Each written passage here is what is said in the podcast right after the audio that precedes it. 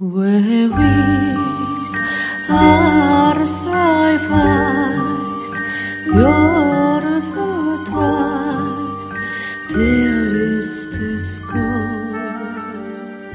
ぼ日刊階段山猫便第49夜今夜ご紹介するのは「真夜中に」現れたのはというお話です。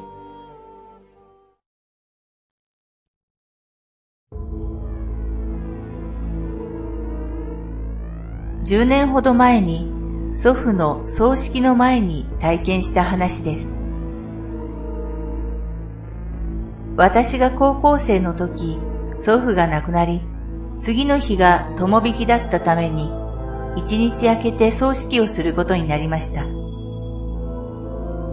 お通夜で来客に対応していた私は、父に、明日も早いし、もう遅いから寝なさい。と言われ、自分の部屋に戻り寝ました。寝てしばらく経った頃、嫌な感じがして、ふと目を開けると、自分の横にパジャマ姿の男が立っていました。誰だろう？と顔の方に目をやると、お面のようなものをつけており、よく見るとそのお面が祖父にそっくりなのです。誰だ？と私が声をかけると、その男が急に私の腕を握り、玄関の方へ引っ張り出しました。慌てて反抗するも、ものすごい力で玄関の付近まで引っ張られ、そのまま外に連れて行こうとするのです。とっさに、外に連れて行かれるとやばいと感じ、力いっぱい暴れ、やっとの思いで逃げ出すことができたと思ったとき、後ろから肩を叩かれ、振り返ると父でした。なんでこんなところでぼーっと立ってるんだ？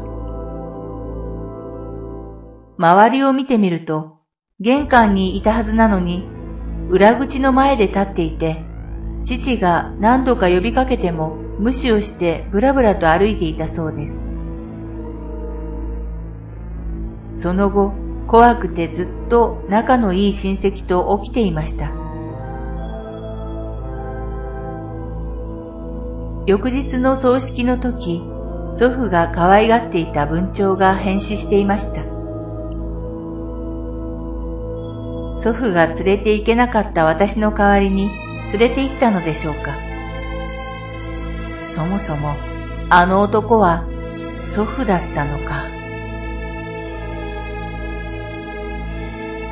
その体験の後私は霊が見えるようになってしまいました。